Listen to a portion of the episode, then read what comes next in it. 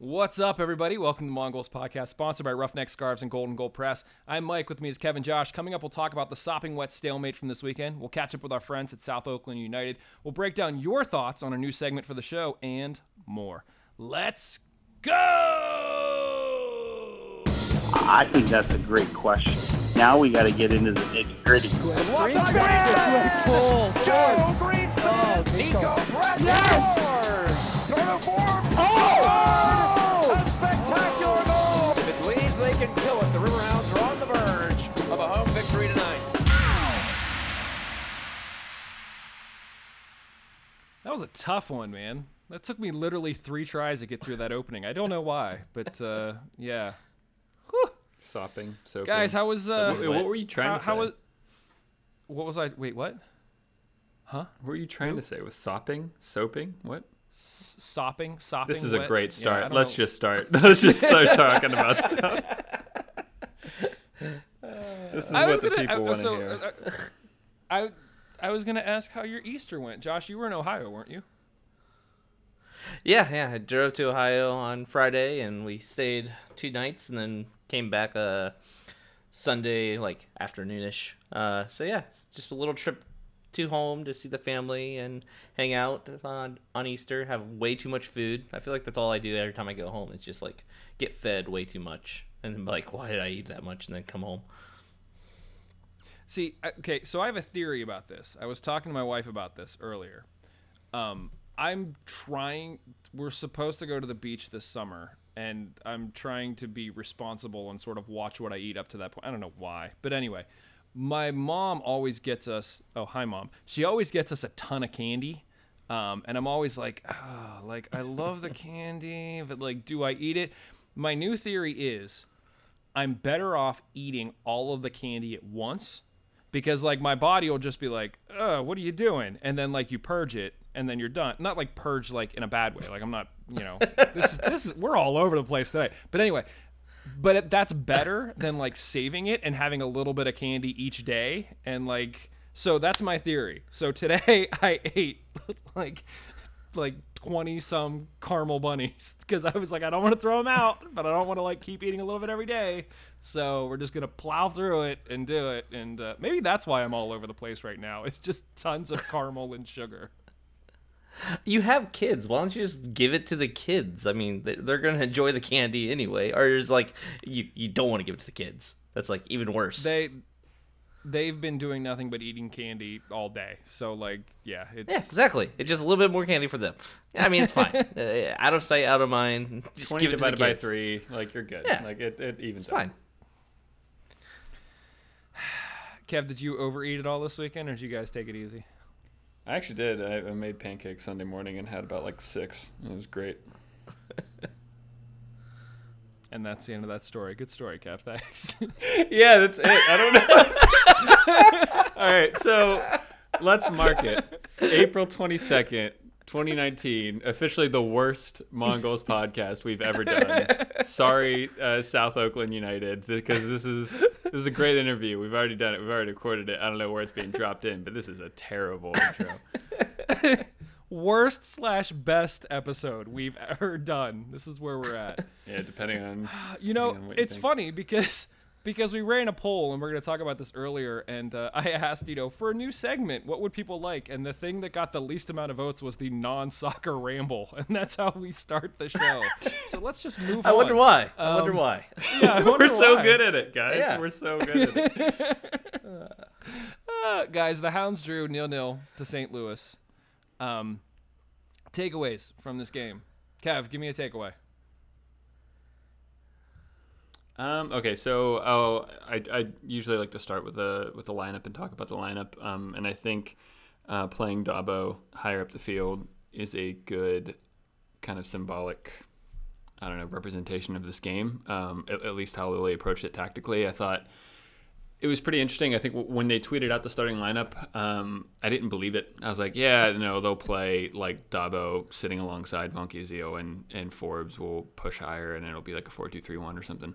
Um, but no, Dabo was right there behind Dos Santos. Um, and I think they, they tried to to, to press high. I mean, it, it didn't seem like most of the time they would let the center backs have it, but as soon as it went out to the fullbacks, or as soon as they they tried to, you know, to play, um, we pressed, and, and that's the reason why you, you put Dabo higher up the field because Dabo has the energy and the work and the work rate and the and the wherewithal and the you know the soccer brain to know when to close, how to close, you know, how to kind of hunt in packs and all that kind of stuff. I think it worked relatively well. Um, you know, it's I think it's one of those things where when you're playing uh, an opposition team where uh, that like to play a bit more direct, um, you know, you, you want to stop the balls from source. You don't want to let them play direct. And so, I mean, it, it makes sense, you know, kind of deploying that tactic. And, and, you know, we get the shutout. I think we hold them relatively well as far as chances created. Um, so I thought that was a it was an interesting tactic that we haven't seen so far this season. Granted, the season's still young, but um, it was different, and I think it, it, it paid off pretty well. Josh, how about you? Yeah, um, so I didn't get to watch this game live, uh, so I knew the score going into uh, the rewatch. Well, the, the first time I watched it, the replay of it uh, today, and knowing the outcome, I think also helped a little bit because I was able to not be as concerned the whole time I was watching it because it was a, a wet game, and usually with these type of games, they're they're just kind of a little bit hectic, and you never know when something's just going to slip by the keeper and go in. Uh, it could be like the the softest little lob possible and it could just go in. So I was worried about that the whole time I was watching this game. Like I would have been worried about this the whole time I was watching this game that something like that was going to go on. But knowing the the result helped me to kind of like stay calm with that and just watch it. And overall, I thought we were the better team. I mean, both of us were great defensively. I just think the attack was a little bit better on the Hound side than it was on St. Louis's side. But with that said, uh, it wasn't the greatest attack on our side because of the the wet field.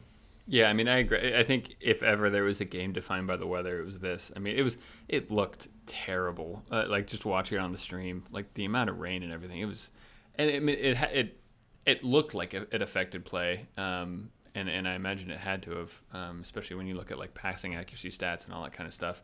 I mean, even still in the weather, I mean, you know, both teams are around sixty five percent, which isn't great. Um, although, I mean, despite all of that, I think there were periods of time that we actually held on to the ball pretty well. Um, St. Louis let us, uh, especially like kind of play around along our back, um, along our defense. But I, I, think we, we showed patience, especially earlier on in the first half, um, to, to kind of wait and probe and and I, and I, I want to see more of that, I guess, um, going forward. Uh, and I think the, the, the only kind of criticism I would have is you know we only get one shot on target, and Josh, as you talked about with the weather and all that kind of stuff, I, this was the game to take shots from 22, 25 yards, just because I mean you know skids off the pitch or it's the ball is wet, the goalie you know the goalie might drop it or, or not catch it immediately, you get a rebound or whatever. So I think that would have been my main message, kind of telling the players coming out is you know fine, let's we can be patient in our buildup, but as soon as you start getting around the 18 yard box, if you have a clear shot, I mean, it's you know this is the game to take it. Um, and so yeah, I, I, we should have been walking away this game with like six, seven, eight, nine shots on target, and, and instead we walk away with one shot on target. So I think we missed a, a bit of an opportunity there. I mean, personally, I'm I'm really surprised to look back at the stats because Josh, I agree with you. I felt like that we were the better team and we had more opportunities offensively, but you know, shots inside the box, we had four, they had three. Shots outside the box, it was three three. Uh, shots on target was one one. We had seven shots in total. They had six shots in total. So like, they were right there. It just never really felt like it. So it's it was an interesting game um, for sure. I wanted to give, give a quick shout to the fans who stuck around in the downpour. Um, you know, kudos to you guys. It's one thing, you know, the players, it's sort of like you, you got to be there, you got to play as miserable as it looks. But the fans who stuck around and had the ponchos on and, and toughed it out, um, yeah, good on you. I will say, I mean, we defended, I think, bravely. And, and I think we did this in the previous game as well um, against Hartford. Uh, but and so what I mean by that is I think we we risk a bit more numbers forward. And I've already mentioned how we press the ball, but there there were more than more than a couple times where St. Louis would be breaking, and you know last year we would have six guys behind the ball, even when the opposition is trying to counter. And now, you know, we have Greenspan Adewole, maybe Dover's tracking back, maybe James is kind of still tracking back from up the field, and you know, Dabo's or Vanke entered around there.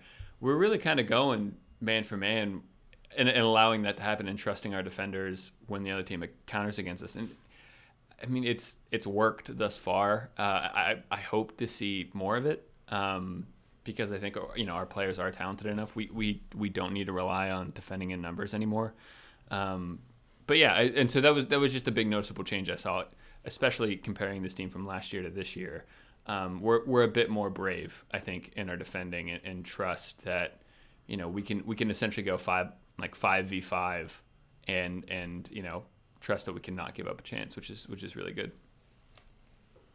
Well, and two, you know, we we always I say we, I shouldn't say we always, but we often focus on the offense and sort of what the offense is able to do, and we just sort of accept the fact that the defense gets the job done. But we do, I mean, we should give a shout. The defense you know, I think we've done this on one other show. You know, they did their job. Uh, there were a number of times that Greenspan was stepping into challenges and getting clearances, and Adewole recovering. Adewole did a good job of getting out of the way of Brett's shot whenever he was on the ground, even though the keeper made the save.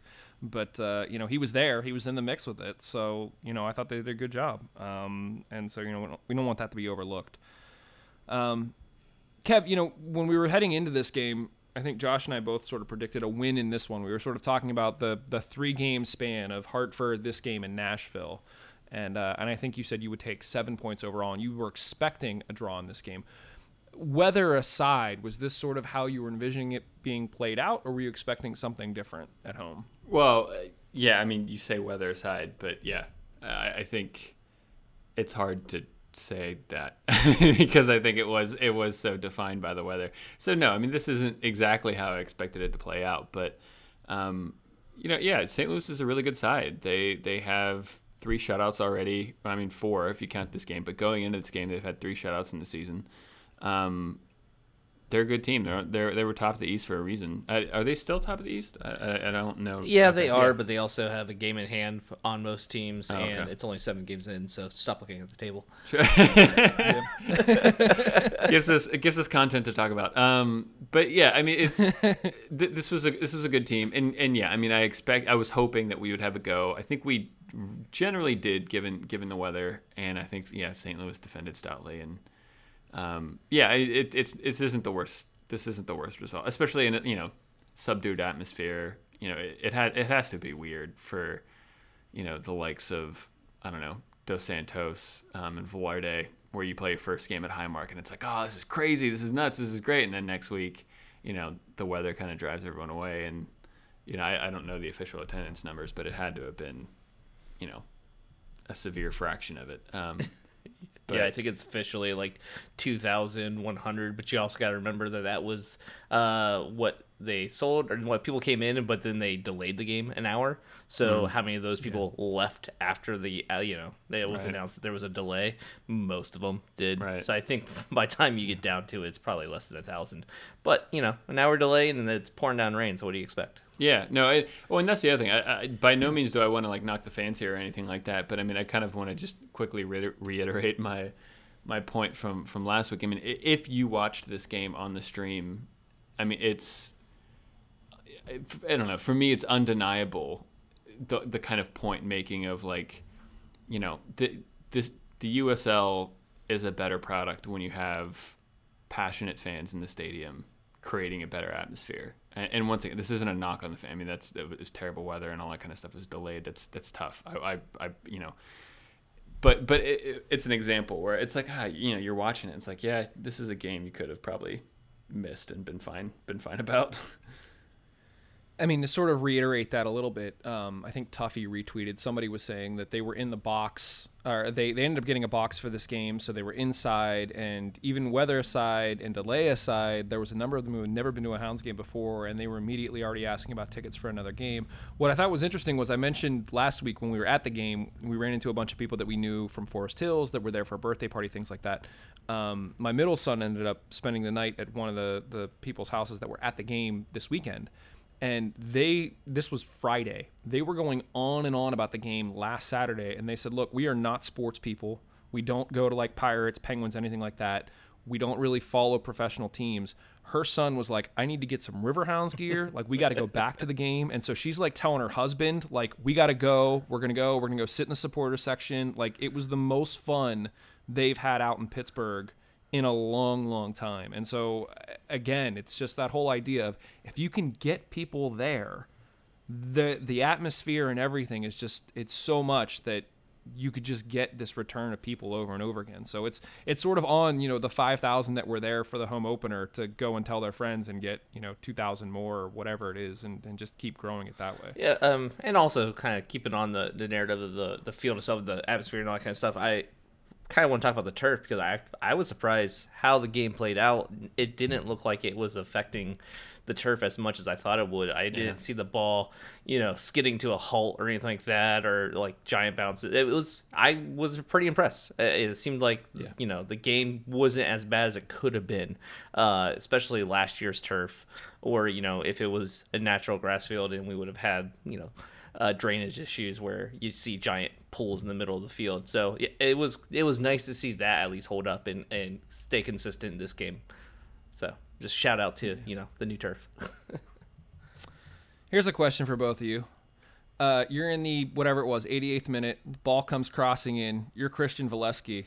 Are you trying to make that kick that he did to try to put it in the back of the net? That's so cool. If that would have gone in, I, I'm just saying, like it, it wasn't like I I don't feel like he was like showboating that. I feel like that was like, hey, it's a weird angle. I'm gonna try to flick it, and it almost went in. it, Yeah. how different would this game felt if that would have gone in? Like how how, Yeah. how different would we be talking about this? You know, those those few 100 people or you know less than a thousand people at the stadium. You know, they could have had a story to tell about. You know, they stuck it out, and this is what they were rewarded with. Ah, so close. I mean, Hi- Highmark Stadium would have been in like top 10 sports center back to back Yeah, weeks after, you know, the Angulo goal and then that. Yeah. But like that never even would have crossed my mind. I would be like, oh, somebody's behind me. They're going to get it. And he's like, nah, I got this. That's cool. Which I mean, just Volesky. We'll talk about him for a little bit. Is I didn't realize that he was injured. That's why he wasn't playing. Um, so hearing that on the uh, the broadcast that he has had an injury and uh, either that or I forgot all about it. I can't remember. But uh, just that explains a lot because yeah, when he comes in, it does feel kind of different and it does feel like he has something special going on. So I, I'm hoping he gets uh completely fit here soon because yeah, he's fun to watch. I mean, it, along those lines, um, you know, if he is back and fully fit, do you guys switch him out for Brett next game?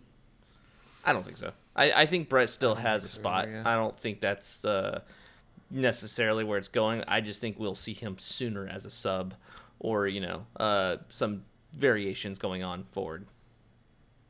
Yeah, I think that'll be interesting is to sort of see how the lineups start to shake out again. Because I mean, to start the season, Brett was sort of a sub, like he wasn't really getting minutes ahead of Volesky and Dos Santos. So it'll be interesting to see, you know, what Lilley wants to do, having all three of them healthy. Um, you know, I also thought it was interesting, and Kev, you sort of touched on this a little bit on the last episode as well. eh, Maybe it was the last episode where we talked about Velarde. Um, I thought he came in and he had moments of game changing uh, uh, I don't want to say moves, but like he there were uh, there were opportunities where he changed the game positively, and then there were also moments where he sort of showed that he is a rookie and there were some mistakes. Um, but he didn't allow the mistakes to deter the number of times that he could try to make those game changing uh, opportunities, which was good. I want to keep seeing Yeah, I think, that. You know, you I think it's up, one of his best qualities. back on the horse. yeah, is the fact that he can forget a mistake pretty quickly. Yeah. So, guys, anything else about this game in particular? I felt like it was a tough one to sort of, you know, Watch. Uh, analyze. yeah, I mean, it was it wasn't even that it was that tough to watch. Like I thought that both teams competed well. Like I think Lilley said that both teams competed well. He didn't think it was a particularly good game, but both teams Yeah. competed well. I'm looking forward to playing St. Louis again, hopefully in better conditions, because I think these are two teams that might match up pretty well. Um, and and considering that we had the better chances, you know, sort of see down the road how we actually fare against them um, in St. Louis. Yeah, my only other point was, you know, what Lundgaard, that's his third start in a row. Um, so any kind of conversation we had earlier in the season of, okay, is it going to be Morton Lundgaard, Morton Lundgaard, you know, I, I, I would be shocked. It, uh, not shocked, but I'd be surprised if Morton started the next game. I- I think I don't know. I mean, but then again, you know, Lilley likes to switch out. But I mean, i unless Lundgaard has a bad game or gets injured, you know, I think it's quite reasonable for him to keep starting and he's playing well. Yeah, I, I think it was uh, an after game interview uh, when Lundgaard started uh, twice in a row. And Lilley clarified, he goes, the first couple of games we were switching every other to see who was, you know, how they were playing. And now that that has been tested out, we kind of have our our idea about who's starting and who's not.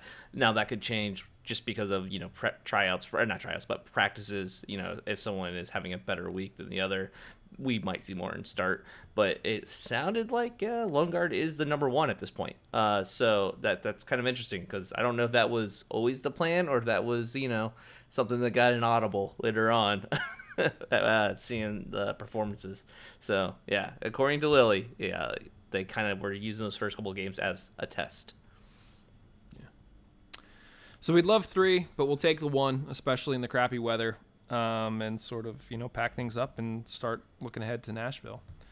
Um, guys, I, I, sort of mentioned, I think I mentioned, we're sort of all over the place in this episode. There was a lot that sort of went on between the game and today. Um, one of the things we did, we've talked about this a little bit. I don't know if we ever actually talked about it on air, but it seems like as we get into the swing of things in the season, not that the shows become monotonous, but it very much becomes very formulaic where it's like, okay, we get on, we talk about the game for, you know, 40 minutes, spend 10 minutes previewing the next game, and then we're out the door. Um, and so thought it might be fun to try to mix it up a little bit and maybe introduce some other segments to the show and just keep things fresh. And so put out a poll on Twitter. We said if we were to add one new segment to the show each week, what should it be? Um, and gave people the option of non-soccer ramble, which, as we've already established, we're, we're not so good at. Good. So no, we shouldn't do that. Yeah, um, we uh, player interviews, which um, uh, Matt Plansky pointed out that we do a ton of player interviews already, which he likes, but you know, not we don't necessarily need more player interviews. And then USL happenings and local non-hounds soccer, and we've talked a little bit, I think, off air about touching on some things in the USL that happen um, that might have an impact on the hounds, but there is also the USL show where you can get some of that information as well. Local non hound soccer got the most votes at 43%. So um, it's interesting. I think uh, as I was digging into it a little bit more this week, um, there's a lot that goes on that I think could make for really good interviews, really good stories, really good follows. You know, starting with Steel City FC, which is the women's team. Um, they kick off at the end of May and they play through June um, and they play over at Ellis School, which I believe is in Shadyside. So it might be really good to to get some of the players on, learn more about the team, get some publicity for that team. You have the Pittsburgh Hotspurs, who have signed Nikki Kolarek and Kiesel Broom, both former Hounds players. They play in the NPSL, which is basically the same tier as USL League Two. It's not officially, but that's sort of the way that it's recognized. Um, they also kick off May, play through mid July. So both of the seasons are shorter than the Hounds. But I think, you know, something we could potentially do is maybe like take a month and say like, okay, this month we're going to talk about Steel City FC, and this month we're going to talk about Hotspurs, and you know, the Pitt, Duquesne, Robert Morris, all of their games are in the fall. So like we could always you know pick a month and do college games and have some of the college players on, and just learn what it's like to be a college athlete, things like that. Um, not ex- not exclusively, guys, your, right? Yeah, alongside. Yeah, not exclusively. Wanna, wanna yeah, yeah, yeah, yeah, No, no, as like just as just like another segment to the show. Um, could be interesting. I mean, what do you guys think? Yeah, for myself, I uh, the hard part about this is I'm not as knowledgeable about these other leagues, and I don't right. watch these other leagues, and it's kind of hard to watch these other leagues. So because the fact that they're not like airing on TV or streams and that kind of stuff, you kind of have to show up and be there to see most of these type of games. So that that's where it becomes a little bit difficult. So I do like the idea of us having people on who can kind of like educate us about those, yeah. uh, because yeah, we're we're not going to be the you know resource for knowledge when it comes to these other leagues and you know, the other teams, and so that's that's always been why I've been a little bit hesitant about like non-hounds related stuff because like I just don't know. I, I'm not going to be a good yeah. resource for information, so I don't want you know the blind leading the blind type of situation. Yeah. No, I fully agree. But I think this could be a good opportunity, like I said, to have some of the players on, have some of the coaches on, like like you said, educate us, educate the fans. Um, so yeah, I think we're gonna give it a whirl. So we'll we'll start to build these segments in. Um, Josh, you mentioned uh, you know things aren't streaming. Um, just a little side, it was announced that all the U.S. Open Cups games are going to be streamed on ESPN Plus, which is awesome. So excited for that. Um, so so needed. I mean, uh, now we're gonna have an issue. We're gonna have uh, the same thing we've seen with some lower league games where they they're not well attended. It's gonna be doubly so when it comes to an Open Cup game because it's the middle of the week. But honestly, this is one of those situations where the nerdy soccer side of me just like can't wait to see some lower league, lower lower league soccer being played and Goliath and David stories happening It's just so much fun. Yeah, and and you know, I it, what was interesting was looking at the uh, Pittsburgh Hotspurs schedule. Their first match is against the Erie Commodores, who the Hounds may end up facing in the first round or in the second round of the U.S. Open Cup on May 14th. So um, Nice. it's kind of cool because because we could potentially see them before they end up playing uh, the Hotspurs. Real quick, uh, I think the Steel Army put this out, but they they had a poll where it was you know in in the U.S. Open Cup the Hounds could either travel to Erie um, to play the Commodores or have the Dayton Dutch Lions travel to Highmark. If you guys had your choice, would you rather see the Hounds go to Erie or see the the Lions come to Highmark? Josh, what would you prefer? All right, as a fan, I really like the way I always want to see the Open Cup play out is I want to see the smaller team host because I want the fans to be able to watch a team come in and kind of have that like I feel like more people are going to show up to an Erie's game when they're playing a higher division team than people are going to show up to Pittsburgh to watch a lower division game. So as a fan and like kind of just like the business side of it, I always think it would be better for the, the lower league team to host but as a hounds like like looking at what's best for the hounds yeah it, they want to host. I mean it's always best to play home. So in the end i will say dayton dutch lions would be better because also it'd be kind of cool to watch them again because we used to play dayton dutch lion in this league so it's kind of like a, a a nerdy little you know hey remember when type of game. But uh yeah that that's probably best for the hounds. Kev, which one which one would you Yeah. I, I everything Josh said, I agree with. I don't want to repeat too much. No, I, I think it's all spot on. Yeah, you want to you want to help like you want to help grow the soccer community wherever you can, wherever it needs the most attention. And so yeah, away games like that is, is always better when you have the big when you have the bigger team traveling to the smaller team. Um, but yeah, I want to see more games played at Highmark. That would be I mean, that would be awesome if the US Open Cup, at least for the first few rounds, if that was just the rule. Like the whatever the team in the lower league is, they're the ones who host. I, yeah, that should be Um, one of the big things that change. I feel like, and also the second thing that should change is MLS should come in earlier, so that way they're not just de facto kind of like waiting for all the other teams to beat each other up, and then like, okay, now that Yeah. they're all you know tired and and got like only a couple left, out will come in. Like I want to see them come in a little bit earlier, and uh, yeah, so a couple things that could change, but at least we're getting all games streamed, which is a huge step forward. Yeah, really, really excited about that. Um, guys, I, I guess one other thing in terms of just the poll itself, was there anything there that surprised you, or anything else that you that you would personally like to have us do some sort of segments that we work in from time to time? Because it sounds like it's going to be local non-hounds soccer, maybe some random USL stuff peppered in there. But anything else that you'd like us to talk about? And Kevin, you can't say Liverpool. Um, Come on, even I know better than to say that. Unless Everton beat them, then we can talk about that. Um, yeah, we'll talk about that. but don't worry about that. So uh, yeah, I would I would actually I think it's kind of interesting. Like forty three percent to thirty seven percent, not that big of a difference uh, as far as Yeah. USL happenings. And I do think it would be kind of nice when it when it directly affects the Hounds some way. Like you know, like I don't want to talk about USL happenings if it's just. Oh look, Vegas is being Vegas and did something stupid. Like, yeah, that's funny to talk about, but that doesn't have to be a segment. But if it directly Right. affects the Hounds, or at least it has a, a you know, chance to affect them, but maybe some league rule changes, that kind of stuff. I, I do think that would be good to talk about. Yeah, I agree.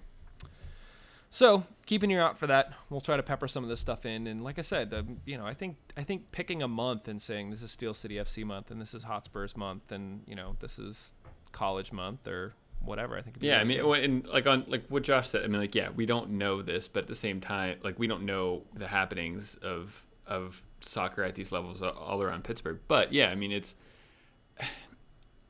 you help grow these areas when you give it attention and give it media coverage. So I mean, I know it's weird to like say like, oh, we're media or whatever. But I mean, we kind of are. I mean, we we we talk about soccer and people listen to it and all that kind of stuff. So, you know, the more the more we can put a spotlight on these things, you know, like it or not, there's going to be more attention about it. So I know, I think it's great. I'm, I'm excited to, to get myself informed about all the stuff that's happening around Pittsburgh.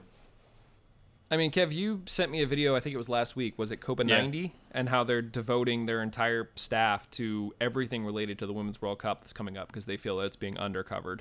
Um, not that we're doing the same thing, but this is an opportunity to do something similar where it's yeah, there are other teams playing, and uh, you know they could use some coverage and, and, and a boost, and so let's do it. Let's let's talk about them. And it's yeah, I mean, I don't know. I, I think most fans are like this. I mean, sure, it, there's a reason why people like watching Messi and Ronaldo's because they're incredible. But I, I mean, I would argue that that's a portion of why we like soccer. A, a large portion of it is also is just the story and narrative that evolve out of individual games, uh, out of the entire season around things. So, I, yeah, I mean, it doesn't have to be the greatest level, but you know, it could be exciting. It could be really exciting. The things that happen on the on the field at, at the local level. Um, you know, you can you can get attached to, to storylines and story arcs over the course of a season, over the course of a game, and that's that's just as exciting uh, a lot of the times as watching, you know, some people just pass it around really well. So I think that there's a lot of validity to to watch. You know, th- you don't just have to watch the best, you know, quote unquote best technical players in the world or whatever. There, there's a lot of other reasons to watch soccer at a lot of different levels. Yeah. Speaking of a lot of different levels and, and non hound soccer, um, earlier this evening we caught up with Matt of South Oakland United. So, that team that we sponsor that we've talked about. Um, let's see what he had to say. We want to learn a little bit more about the team. Had him in and was, had a great discussion. Let's, uh, let's listen in. Matt, welcome to the show. Hi, thank you guys. Uh, thanks for having me on. No, absolutely. We're, we're excited to hear all about what you guys got going on with uh, South Oakland United. So, start off, you know, give us and give the listeners a background on the team. How long have you guys been a team? How'd you get started? All of that.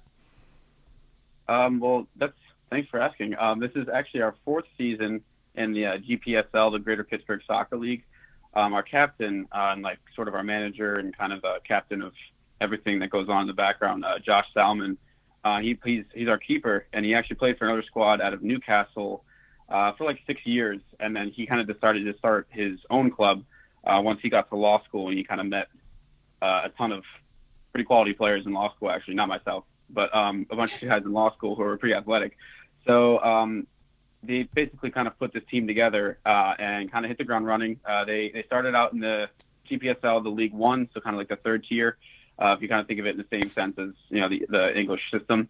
Um, and then they were pro- we were promoted to the championship division by the second year, and we've kind of teetered around anywhere within that kind of system or that league uh, for the last few years. So uh, there's a kind of a solid core of lads who have been on that team, but um, we've kind of taken uh, some pretty good strides in the last few years. And I personally, this is my second year, um, but I'm I'm really loving it. It's a lot of fun. Quick clarification question: When you say Newcastle, do you mean England or? Oh, sorry, Newcastle, PA. Oh, okay, yeah, I, I figured. But then you talk about you know the English system and all that kind of stuff. Yeah, we brought Um, over some quality players. I was gonna say, yeah. um, so what's what's the connection with South Oakland? Um, do many of the players live there or have lived there at one time? But it's, it's kind of a loose connection. Um, again, a lot of the guys he met uh, when he was at law school uh, at Pitt, um, coincidentally. So, I mean, because it's in South Oakland, it kind of was more so because of where the location of the school was. Um, but a bunch of the guys were from the Pittsburgh area. It kind of had this Pitt connection, um, and it kind of has this kind of ring to you to it. So SOUFC kind of sounds cool. Um, and we try and play our games at Schenley Park, which is co- located kind of in that South Oakland sort of Squirrel Hair- Hill area. Have you ever personally lived in South Oakland? No, me personally, I'm a Southside kid. Um, I went to Duquesne actually, um, and I actually met one of the other players, uh, George Pesos, uh, who's another Pitt law student, uh, but he went to undergrad at Duquesne with me. So um, he kind of was like, I, I stuck around after I graduated. So um, he pretty much was like, Hey, do you want to play on the team? So I was like, Yeah, why not? That was a cool, cool group of guys. So Yeah, well, I won't hold that against you. Um, you know, going to college at Pitt, uh, spent a few parties in South Uh. Oakland, and uh, yes, I'm a little familiar with the area. So yeah, I get it. yeah, it's a little rivalry. That's okay. That's healthy. So, in addition to having uh, us as a sponsor, it looks like you guys also have Labatt Blue as a sponsor. How how'd you guys snag that one? We actually that's actually really funny. We had in addition to you guys, we we put out some like feelers um, to a couple of whatever connections you know the, the team and the the guys and like their professional lives might have, personal or whatever, uh, to kind of alleviate the cost. You know, I mean, it's pretty pricey because we don't have free to play, so it's you know 14 games of league fees. Uh, there's we have to pay for the refs, field fees, jerseys, kind of takes a toll, um, and like paying all that out of pocket didn't seem too fun. So um, one of our squad members kind of had a connection at Labatt. Uh, I think it was a friend um, who had been trying to sponsor a softball team. Actually, um, I think it was in the area too, um, but I guess our team was a little bit better of a fit in the end. So we got that lockdown too. So I'm hoping for some free some free beers after games. So I mean, you've already talked about it a bit, but for those who aren't familiar with the GPSL, I think I got that right. Um, which is right. me. Yeah. I, I, I, live in Knoxville. Not, I've never never been around it. How how serious is the league? I mean, like, what's the level? Like, if you can, and it's kind of weird to describe like the level at which you guys play, but how seriously do you guys take it? Is this is this something where you guys are training during the week, or you just kind of meet up once a week and have fun? Like, how what's what's the level like? How serious do you guys take it? Uh, it's kind of uh, there's a nice little scale. Like, there's a there's a big gap between some of the teams and some of the players even. Um, there's some we have some guys ranging from former D1 players, um, and then there's some guys who didn't really play on any organized teams before. Um, we've been our team personally. We try and practice at least once a week, um, and then our games on the weekend. Now, I mean, everyone has full time jobs for the most part, so getting that time sometimes doesn't always work out. Um, but we we sometimes we, we look at it as having a good time kind of thing, like play around, like don't take it too seriously. But at the same time, we do. Uh, I mean, uh, I'm pretty sure Pitt has a club team that they have in our and they had in our division last season, but they ended up winning the championship. So I think they got moved up to the the first division. But um, you know, there's a there's a pretty there's some quality in the league, which is really nice. Um, and I think this year in particular, we have uh, one of our new strikers, Chemo, who I think used to play, uh, or he saw some time on professional rosters. Um, but that's that's usually pretty rare in the league. But it's it's around that D former D1, um, could have played D3 kind of guys, but now are out of college or whatever and want somewhere to play. Awesome. So, uh, as far as the season goes, have you guys officially played your first game yet? Uh, if so, how'd it go? Um, not yet. We were supposed to last weekend, but um, it got canceled because of uh, thunderstorms. Um, we got it got canceled at the last second. So, but we, we play this weekend. I think our first game is. Nice. So let's mm-hmm. let's uh let's you know, go from the broad talking about the team and let's talk about you specifically. So obviously you mentioned it's a pretty long season, runs from April to at least September, potentially October. Um, you know, you you mentioned that everybody has sort of nine to five jobs. You're playing ball competitive competitively on the weekend. What's your secret, man? Like, how do you balance it all? You know, are you are you going into work like beat up the next day and people are questioning what's going on? How, how's it how's it play out for like you? Fight Club? What are you trying to suggest? I'm just saying. You know, I've I've played in just like adult, not even like pickup leagues, but like adult summer leagues, and I'm going in like limping and like bruised and yeah lots of cramping um, and lots of sunburn. um, uh, I'd say, well, it does help. This year in particular, uh, we added a lot of guys, um, and, and uh, we try and keep like over 20 on the roster, and I, I think we're hovering around 24 this season. Uh, so having depth, it definitely helps. Um, but it does take a toll. I mean, um, I try and stay in shape. I try and run once or twice a week, um, and like I have a dog, so he kind of helps. Um, but like, and then I try and lift when I can. But I mean, I'm usually exhausted when I come back, and it usually takes maybe like two or three days uh, after a game for me to be like, all right, I'll I'll I'll hit the gym again this time. But um, I thought that it was going to be a lot worse. I'll be honest. Um, once I first started playing, mostly because it's in the summer, but um, I don't know. You have like a you have a good group of guys, and when you start to like get into the season, honestly, the beginning sucks more because you're obviously getting back into shape and getting your touch back. Um, but on top of that, it's also like once you kind of get comfortable with your team, you're not like killing yourself as much in the game, even if it's like a more competitive game or like you feel like you're running more. It's just kind of like, oh, well, like, you know, I'm not chasing the ball as much because like my uh, my counterpart on the other side didn't like take it too heavy of a touch kind of thing because he's used to the ball now. So um, that kind of helps once people kind of get into the swing of things. Um, but yeah, it can take a toll. People get injured and you have to replace them as you go, and sometimes you have to like it's not as uh, serious of a league where like if someone got seriously injured and like our roster was becoming too small that we couldn't like uh, add another person uh, before a certain point if we needed to. I mean, it sounds like it takes up a lot of your time. I mean, do you have any other time for hobbies? What do you do when you're not playing uh, for South Oakland? Uh, I try and hang out with my girlfriend as much as I can. Um, she's gonna be up in my room in like a second, so I hope she heard that. Um, and uh, I have a dog too, so I try and spend time with him. And then um, uh, whenever I can, just going out with my friends and kind of, you know, taking taking the steam off from work, and you know, maybe having a few a few pints here and there. So according to the roster, you're a defender. Are you more of like the stay-at-home center back, or do you run the wings? Like, how do you play? Oh, I run the wings. I play left back for, uh, primarily. Um, that's kind of how I started uh, back in high school. Well, since I was little, um, my my older brother was a goalkeeper um, for a number of years, and he played in college. So he needed someone to shoot on him, and then I kind of realized that uh, I wasn't the best finisher, so I kind of stayed back and stuck pretty much with the defense. Um, but every once in a while, I come up on the on the outside and attack a little bit more. That's usually where I stay. Awesome, awesome. So as you mentioned, you know, you guys have a game coming up this Sunday at six at Schenley Oval. How are you feeling about the match? I'm so excited. Um, like I said, last weekend it got canceled, so we were kind of bummed about that. But uh, we definitely feel like we have a better squad this year. Um, we're playing against uh, the Spearmint Rhinos, who are um, we, we played them last season. Uh, we lost three nothing to them the first time around, and then drew them one one. Um, and we both lost in the first round of the playoffs. Actually, we were three and four seeds, and it takes the top four. Um, and they had us by three points in like the the actual um, league table.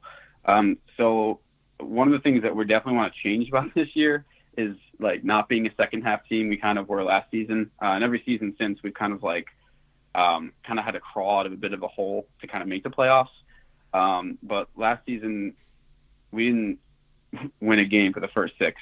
So we didn't grab three points till our seventh game, um, but we only ended up conceding 19. So like defense were relatively strong, uh, and, those, and out of the 19, 11 came at the first five games. So the next like whatever it was, I think 12 or something like that. We only conceded uh, eight goals or something like that. So we played really well once we kind of hit our stride, and we're hoping that this year we didn't change too much about our squad. We're hoping that like we'll be able to grab the win against them. But um, I'm pretty excited. They're they're like uh, very equal to us, so it's going to be a good game. So two two final very quick questions. Um, yeah.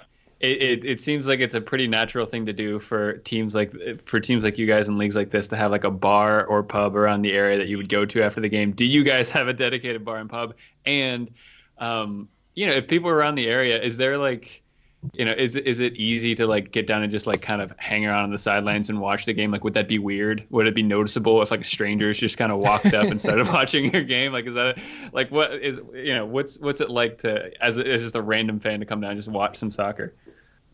Um, you're seeing it looks a little bit like a Sunday. It's a Sunday league, but like it, it kind of looks like it a little bit. Um, it depends on the field. Um, we play in Schenley Oval a lot, which is like kind of like a big park. So like it, it wouldn't be weird if you if like you know some people just showed up and started watching. Um, but and, this, and there's some turf fields and there's some of the lights uh, fields that we actually play on around the city. So it'd be a good time if, if anyone wanted to come by and watch us play. Uh, feel free. That's kind of our home turf up the Schenley Oval. But um, as as for a bar, um, I don't think we have like one in particular. Um, we kind of bopped around in uh, Lawrenceville before. I know a couple people have gone to like industry. One of the older players who uh, used to play for us, he just left. He used to be a, um, a liquor rep actually in the city, so he would kind of get to go wherever he wanted, and he would kind of just invite us to the game or to uh, to the places after the games. So I'm hoping that in like I'm hoping this year we kind of decide on the place though. That's that would be a good goal for this season.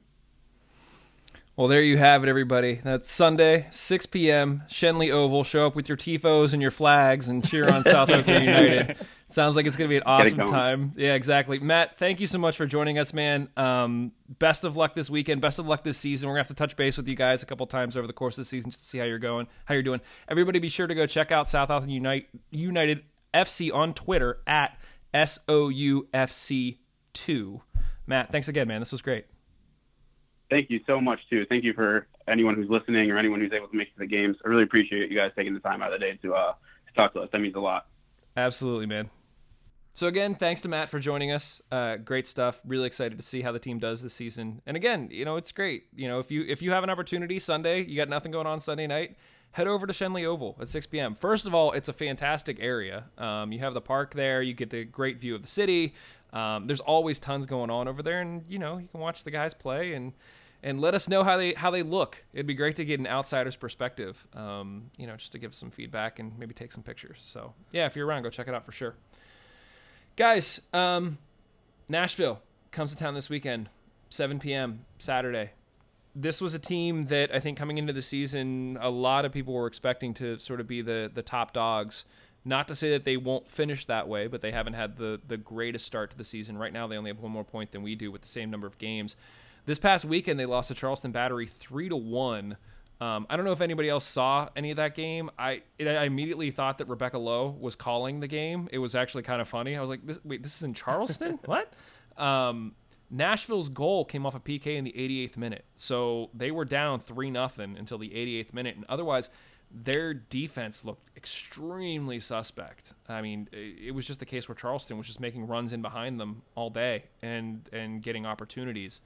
So I don't know what to think about this one. Justin is going to catch up with our friends from Speedway Soccer later this week to get their take on basically what happened against Charleston and what they expect to happen in Pittsburgh. Um, he had fully lined up an interview with our buddy Phil Grooms to talk about the St. Louis game last week, and then Phil had to cancel at the very last minute. So apologies for not getting that out. But um, we do intend to have one, like I said, with the Speedway guys to talk about Nashville this week. Guys, um, you know, how you feeling about this game, Kev? You were I shouldn't say you were confident, but you know, going into this, it sounded like you were feeling we got three points in this one. Are you still feeling that way? I mean, confident is an interesting word.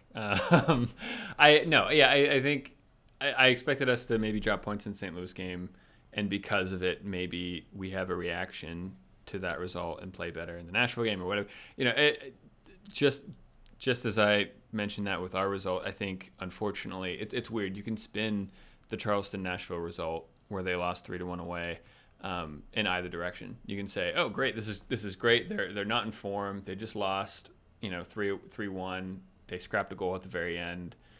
But then you can also say, "Well, with all the expectation around them and the expectation they put on themselves, I'm sure."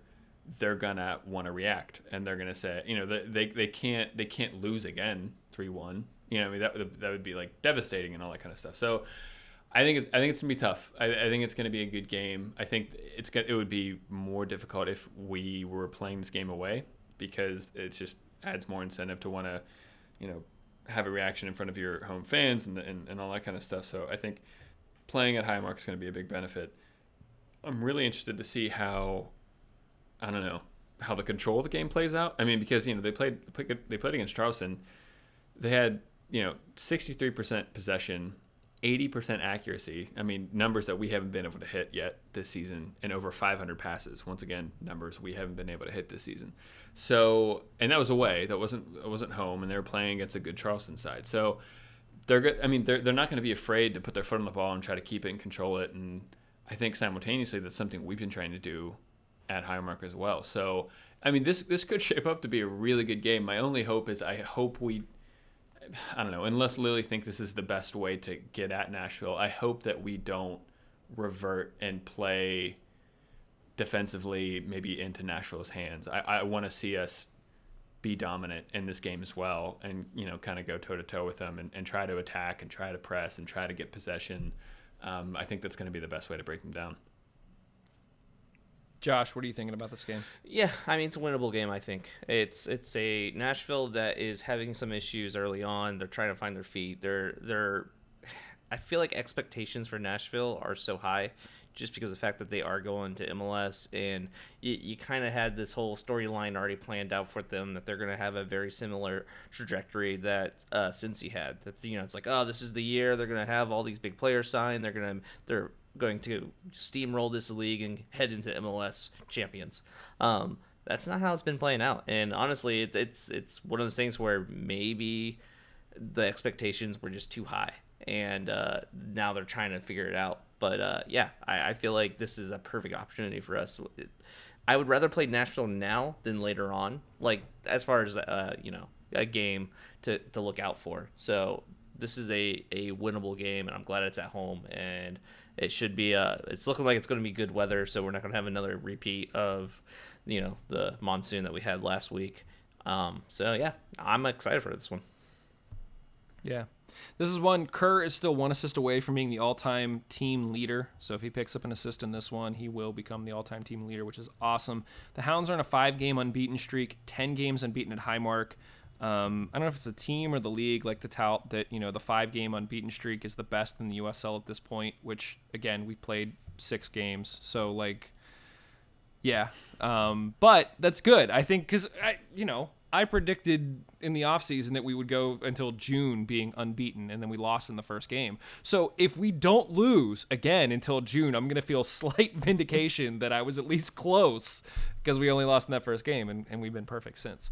So, um, so yeah, but I'm, I'm, I'm with you guys. I think this is the time to play Nashville. Um, and I think the fact that we're at home uh, is is to our benefit.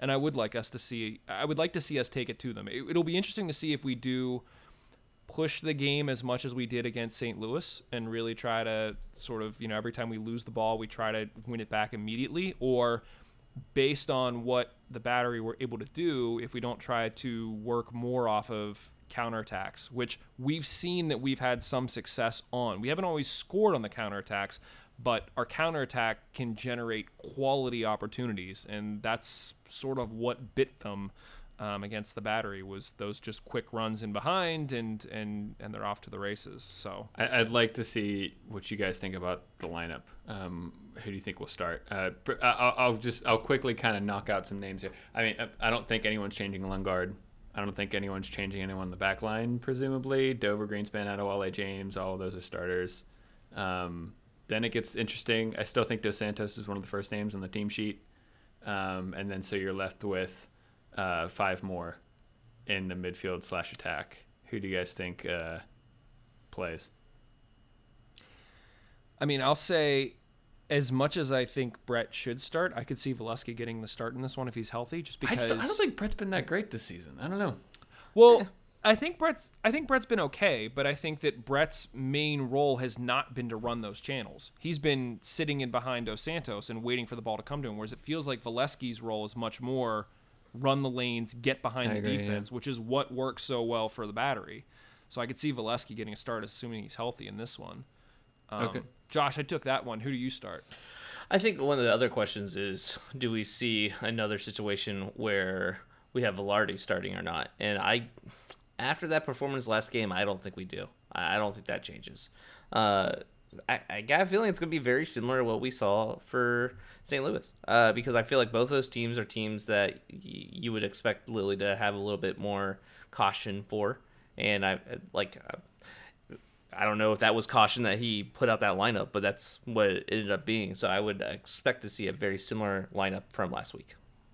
Yeah, I mean, well, yeah, I think yeah, Vancaeyezeele, Forbes, probably starting. Kerr, as much as I mean, you know, it's hey, he's been Kerr's been playing fine. Yeah, yeah. I, I, would have no problem starting him, and um, that's that's gonna be an audio drop because um, it went from he had the best game, he's playing fine. Uh, he's not playing terrible. And so I, I, th- I, think the only I think the only names that could switch out from the St. Louis game are potentially Dabo and Brett. I, I think you you have the option to do something there. You could bring in Volesky, you could bring in Velarde, um, depending on how you want to play it. Um, but yeah, I mean, I yeah, I wouldn't be shocked if Dabo stays and, and maybe Brett gets switched out for Volesky or, or Velarde. But I mean, I, I, think it is interesting though. I, I don't know. I, this could be me kind of projecting memories, incorrect memories back on last season. But I, I recall a lot more chopping and changing from game to game last season. And this season, it feels pretty solid. Like our back four isn't changing. Funky, Zeal, Forbes, and Kerr are pretty much playing every game. Dos Santos is playing every game. It's one or two switches here or there, um, which I'm I'm happy about. I, I, think the more these players play with each other on the field and get used to it and, and get get to understand what their runs and all that kind of stuff, you know, we're only going to get better.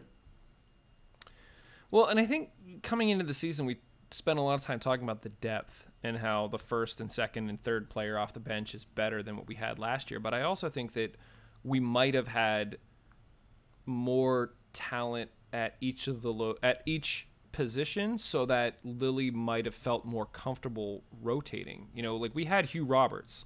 And so you would have situations where Hugh Roberts would work his way into the back three. I, I don't know who you put in for Adewole or Greenspan at this Definitely. point. Well, yeah. I mean, I don't think we've seen enough, right? I mean, like, yeah, I, Right. I, I we've seen enough of Velarde and Volesky and maybe Noah Franke, but I mean, if you look at the bench for the for the you know, pretty much all of our previous games, we, we just haven't seen them. So it's it's, it's hard it's hard to judge. Um, so yeah, I was gonna say, I agree with you. I think we do have a good, you know, first, second, and and probably even third substitution. But if injuries start coming into play, or if or if fitness starts to come into play, and we need to kind of make significant changes at the beginning, and then still have to look to our bench, I think the four, you know, the fourth or fifth chair on the bench starts to get a little. I just, you know, a lot of question marks get raised because we haven't seen them in action yet. So that, I mean, that could be a slight worry. I think going forward, I just don't know the strength of our squad depth yet. Um, could be great, but we just haven't seen enough kind of evidence for it. Yeah, I, I think where it comes down to is I, I feel like our depth uh, in the forward position, midfield position is better than it has been in the past, but our back line depth is not there as much, or at least I don't know for sure if it's there. Because like like you're saying, like Uzo, I don't know if Uzo is you know well, I don't know what he has to offer us as really. So it's it, there's not a lot of names on that uh, substitution list from last game, for example, that I'm like, oh yeah, I know exactly what's going to happen when he comes in. so yeah, except for when it comes to our mid slash forwards, like the, then I kind of feel like oh, Lardy and Volesky are two awesome subs to have. Score predictions, guys. What do you think, Josh? I'm going to start with you because you talked last. Ah, Uh, Lilley special. We haven't seen it yet, have we? I don't think we've had a 1-0 yet. I don't think So so. yeah, we're going to go for the half pepperoni, half cheese. Perfect, Kevin. I really don't know. We got a clean sheet. We can do it again. We can do it again. I really don't know. I mean, I think I think we are playing pretty well at home, and I think we are in a know, we're in a pretty good run of form. I, I mean, I, I five games unbeaten, all that kind of stuff. I mean, that's a little diluted because of all the draws and everything, but I think you know we played really well against Hartford. You know, we, we obviously got the win against Louisville, and I think played pretty well against Louisville, and uh, and I, yeah, played relatively well against St. Louis. I'm, so I don't think there's any reason for us to be expecting anything less than a draw. I could I, I wouldn't be shocked if a draw happens, but I'll say two one. I'm going to go ahead and say Lilley special as well. We had one other Lilley special, and that was in Louisville. Oh, that's where right. We won one nothing. Yeah, Yeah, yeah, yeah. I thought we had one, but I couldn't remember. So you know, we had talked about sort of after the first three games, the Hounds were averaging two goals against per game. Uh, over the last three, we've only given up a goal. So like, not that we're saying everything is fixed, but against Louisville and St. Louis, two teams that are gonna be near the top of the table at the end of the season, that's pretty darn good. Um, so yeah, I'm. I think if we go one nothing and we keep that that uh, that streak going, we may have right, righted the ship. Righted, righted, rot. Nah, it's not rot. um, anyway, after this match, guys, the Hounds hit the road, so we won't see them again at Highmark until May 25th, which may or may not be true depending on how the whole U.S. Open Cup shakes out. But uh, May 4th, we're heading to Charleston. May 14th, we have the Open Cup. Like we said, we'll either be in Erie or we'll be back in Pittsburgh, and then the 18th, we'll be in Memphis. So uh, absolutely get down, check out the Hounds. It's gonna be a great game. Um, and like I said, we got the preview coming up with Justin later this week to get uh, to get more details from the Speedway guys. So that'll be great. Um, real quick, I mentioned on Twitter that we had an announcement about Golden Goal Press uh, and BGN slash Mongols stuff. So, um, as you may have heard in the intro, we now have a new sponsor, which is Golden Goal Press. Um, the the slight backstory behind that is um, I spent a lot of time. I spent a lot of time doing stuff just for BGN, not related to Mongols. And one of the things that I was really focusing on this off season earlier this year was sort of going out and getting more sponsors for BGN. But I was also really particular about the type of sponsors that we got because um, I don't want to like be doing advertisements for like mattresses um, or, or like things that you guys really don't want and or need. Um, so it was very selective with the type of companies that I reached out to in the first place. And uh, and what we realized was that you know we feel that we have something that's very unique with Mongols. We have something that's very unique with BGN, and uh, and and we believe in it, and we believe in all of you. And so rather than trying to you know find another company that's out there that's going to meet everybody's needs, we just figured you know we sort of are in touch with the fan base. We're in touch with you guys locally. We know that every other show is in touch with their fan bases locally. We said, you know, what, let's just create our own business. And so Golden Goal Press is literally a new business that we created. Um, it's a print shop where you know custom T-shirts, hats, sweatshirts, flags, uh, drink holders, uh, bags, bathing suits, underwear, shoes, jewelry, uh, literally you name it, like shower curtains, like we can print on it. Um, and so if you know if you have anything in mind in terms of if there's just one shirt, if you have an idea that you just want something for yourself, hit up goldengoalpress.com, submit it, we'll get it printed. Cheapest place you can get stuff online, and I don't mean in quality. The quality is going to be up there, but we've sort of looked around and seen what everybody else, you know, like Cafe Press and Custom Ink and all of that, what they're doing, um, and uh, and we said we could do that cheaper. We can provide a better service for people, and so that's what we're doing. Um, so goldengoalpress.com. Um, they are new sponsors for BGN along with Roughneck. Uh, and so to kick things off with them, one of the uh, the giveaways that we did a few years ago that people still come up and ask us about because they want them is the Mongols hat, um, where it's just a black hat with the Mongols logo, gold embroidered on it. Got one printed, and we're gonna give it away for free. So to to get get yourself entered for that, just go to Twitter, follow at Golden Goal Press on Twitter, and tweet at them the hashtag Mongols. Um, and so we'll basically take a look at everybody who does that. And before the next game, we will pick a winner, and you will get yourself a free Mongols hat. And with that, do we do we have a storefront yet for uh, our podcast on Mongols, or is that happening still? Yes, we do. So I just I just finished linking everything up this morning. So if you go to mongols.com and you scroll down the page or if you know you're on this if you're listening to this show right now online, not on your podcast player, if you just scroll down the page, um, you'll see a link that that says Mongols gear. Click on it.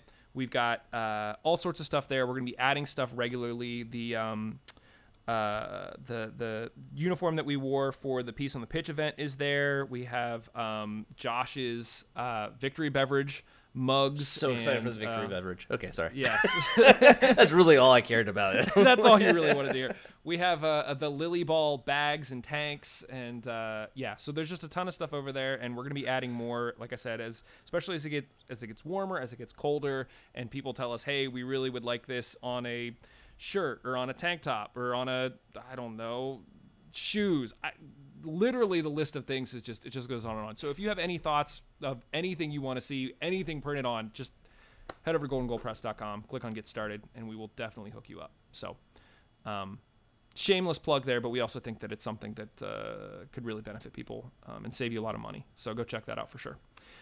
Um, guys, I, oh man, we were all over the place on this one, both literally and figuratively. Uh, I guess anything else on this one before we It's wrap good. it It's up? good. Eight percent of the people wanted us to ramble, so like we got that. Give the people what they want. Yeah. Eight percent. That's right.